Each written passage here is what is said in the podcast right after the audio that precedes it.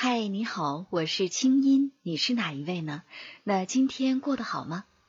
黄启团，资深心理学导师，一心理创始人，清音对话黄启团，教你如何改变和提升你自己。欢迎添加微信公众号“清音约”，青草的青，没有三点水，音乐的音，在那里每天晚上有我的晚安心灵语音和滋养心灵的视频、音乐和文字。听清音，学习爱，让你成为更好的自己。你的心事和故事，有我愿意听。团长你好，我们今天说一个很多女性都会很关心的话题哈，但是我觉得这个话题可能是不是对男人有点不公平？就是男人都是下半身动物吧？那他对女人还有真爱吗？这个话题男人会怎么回答？这个话题，我觉得我应该反问一下各位女士。如果男人没有了下半身，还有真爱吗？因为所谓的下半身就是说的性吧，我猜哈。那如果对，一定是了。对，如果是没有了性，那还有爱吗？嗯，我觉得性是爱的一个部分吧。对，因为我看过一个关于爱情的一个理论，是有一个叫斯坦伯格的人提出来的三元的理论。嗯，那么他说爱情里面包含了三个部分，第一个部分叫亲密。对，第二个部分叫承诺，嗯，第三个部分叫激情，也就是性。所以，如果一个男人没有了性，这个男人还值得你们爱吗？嗯，但是呢，可能女人对男人的爱会有一个误解哈，就是女人通常会觉得说，如果自己长得不够漂亮，如果自己的身材不够好，那男人是很难通过外表看到内在的。虽然很多姑娘也会很励志的说，我要成为一个心灵美的姑娘。但是我们都知道，男人对心灵美远不如对颜值高的追求更高，对不对？那男人是不是在男人的心里面，颜值或者说外表，或者我们干脆点就是性吸引力，是一个男人追求爱情的首要条件？也不能说男人都这样吧，嗯，只能说是从概率的角度来说，男人是一个视觉的动物，因为他要先看到，然后才会有感觉，嗯。那通常女人她不需要看到，也就是说她可能对看到的东西没那么在乎。嗯，也就是说男人他对看到的视觉的刺激会更加的在乎一点。嗯，那我们都知道了，再美的东西也会有改变的时候嘛。所以，男人特别是一段相处时间过后的一个男人，他还不光光要看外表的，那么他还是要看内涵啊，嗯，啊，还是要看气质啊，啊，性格啊等等。对，所以这些方面都是重要的。嗯，那么性只是其中的一个表现。那当然了，因为本能的原因吧。那我也看过一个关于叫做进化心理学的一个书，里面看到，嗯，那么男人是不需要有爱。就有性的，对呀。而女人的话呢，通常是要先有爱才有性的，对。那可能这就是男女之间的一个差别吧，或者一个区别。嗯，那所以呢，比方说有些女孩子会困扰啊，说那假如说我跟一个男孩恋爱，他对我不是属于一见钟情的，嗯，意思就是说他刚开始吧，不是由于我的外表吸引他，他喜欢我的，而是觉得我还不错，人不错，姑娘相处起来还不错。所以呢，留在了我身边。那这样的话，女孩子心里其实就会惴惴不安啊，觉得好像不是第一眼喜欢上的这个男人，或多或少这个感情基础应该不牢靠吧？这很难说啊。所谓一见钟情，我觉得只是一种幻想吧。嗯，我也看过关于一见钟情方面的书，怎么说呢？因为我自己。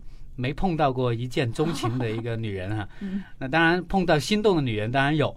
那么什么叫一见钟情呢？其实是荷尔蒙在起作用。对。那么荷尔蒙你们都知道，荷尔蒙它的分泌是有一个时效的。嗯。通常来说，让我们产生激情的荷尔蒙，它们大概能持续的时间通常都在三个月。那么三个月过后，就不能靠荷尔蒙来维持一段关系了，那就要靠这个斯滕伯格说的另外一个部分，叫亲密。嗯啊，亲密是一个关于情感的部分。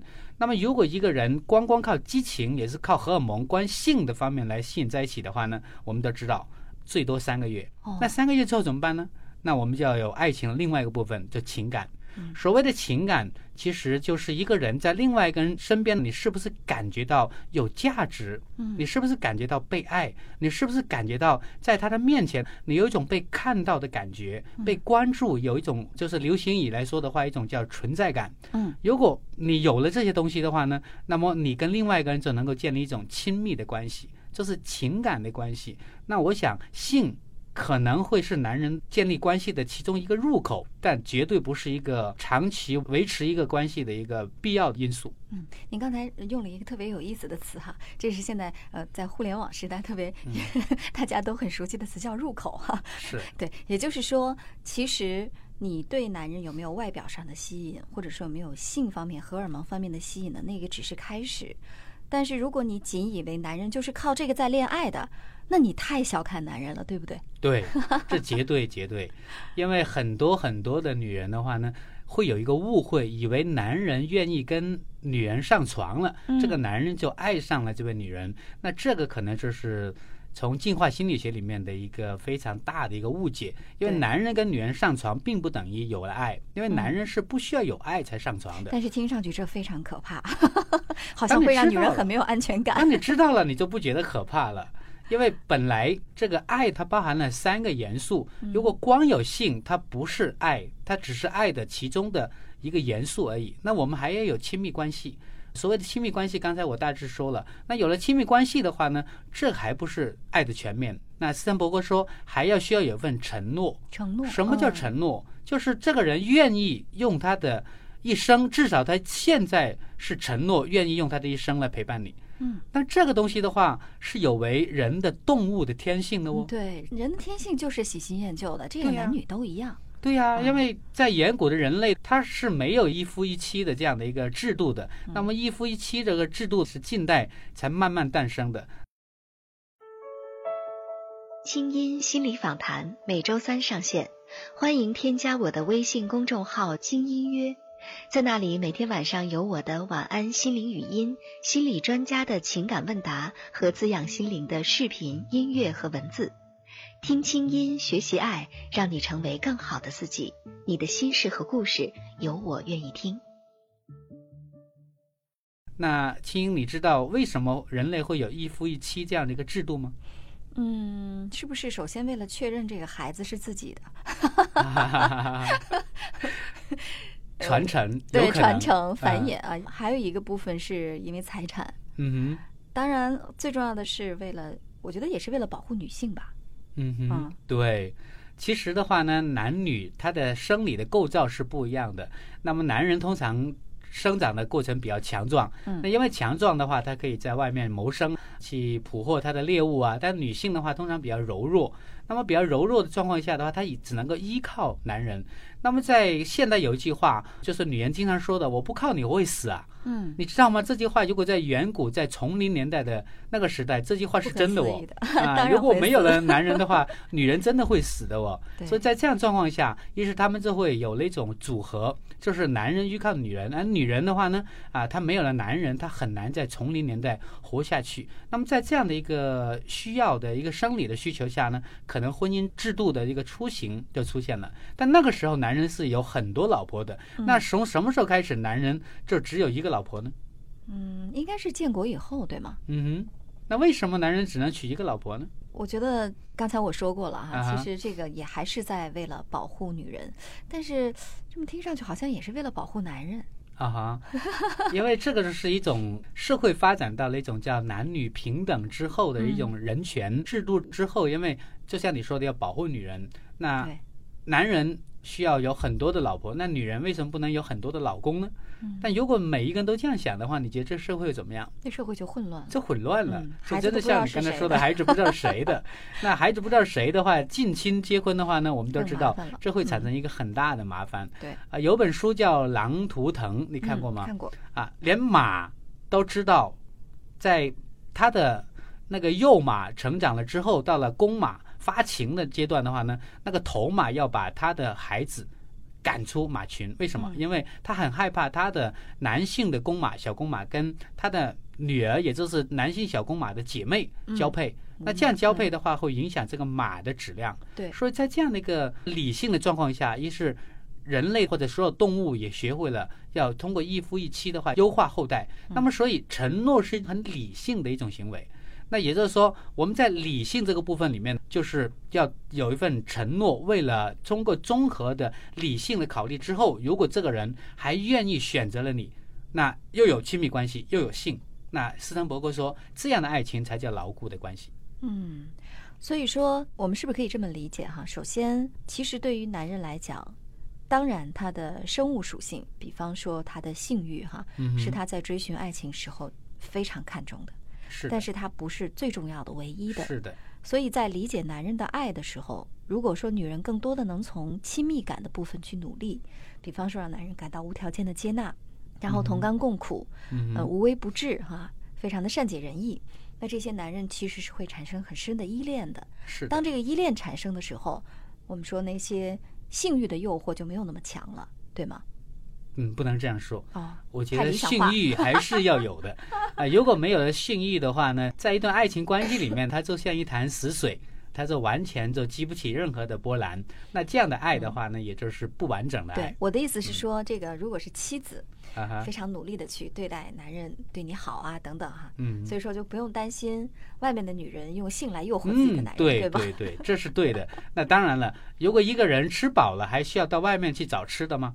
所以，一个男人为什么会要到外面找性？很多时候是因为家里吃不饱，所以他就会到外面。一是这里的性的关系的话，也是跟两个人相关的，并不是跟一个人有关。嗯，那我们是不是可以这样去理解哈？除了这些之外呢？假如说一对夫妻在性关系上出了问题，那事实上妻子是要格外引起重视的啊。是像刚才我们说到的，说男人他的。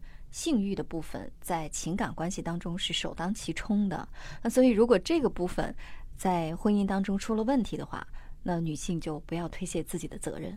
那这个时候在维系关系是非常重要的。我想男女都一样吧。嗯啊，性的要求的话，男人可能只是大胆的显露出来而已，而女人的话其实也是有性欲的要求的。嗯，只是大量的女人因为文化的原因。可能会把这个需求会深深的压抑下来，可是现代女性不一定啊，很多女性的话呢也会大胆的来追求自己性的一个满足的部分，所以我觉得不管男女，性的满足，我觉得都是爱情中的一个重要的部分，嗯，不可忽略的部分。是的，没错。所以说，作为女性来讲，尤其是那些生了孩子的女人哈，在这儿我们也有一个贴心的提醒：很多生了孩子的女性之后，她的亲密感已经完全的给了孩子。那这个时候，如果说你既不照顾丈夫的性欲，与此同时你又不照顾他的亲密感，嗯，那如果你还想让他维系他对你婚姻忠诚的承诺，嗯，那这个时候从人性的角度其实是比较难的。是的，所以说很多女性其实要自我反思。是的，我记得我们有位老师叫林文彩博士，他说过一句挺吓人的话，嗯，他说每一个男人都是要追求性的，如果你满足不了你男人的性的要求。那总有另外一个女人会替你把这活给干了，嗯嗯，或者男人，对，有可能。那同样的话呢，林文彩博士也说过另外一句话啊，每一个女人都需要男人去呵护的，嗯，如果你不能够满足你太太这个要求，总有另外一个男人帮你把这活也给干了。对，嗯，所以说，事实上，在爱情面前，人人都是公平的，是平等的。很多时候，如果说你在抱怨说啊，你满眼见的都是坏男人，这男人都是下半身动物的时候，你要想想看，你在你们的关系当中做了哪些贡献，或者你没做什么，你做了什么，跟你没做什么都是做了哈，因为人际关系就是互动的结果。好了，我们今天这个话题就到这儿，下一集我们来说一个这几年可以说是常说常新的话题哈，年年都在讲，年年不重样，就是异地恋。异地恋如何更靠谱呢？我们下次见。清音系列心理访谈，你值得拥有更好的自己。清音对话心理专家黄启团，下周三继续为你播出。也欢迎添加我的微信公众号“轻音约”，你的心事有我愿意听。我们下周见。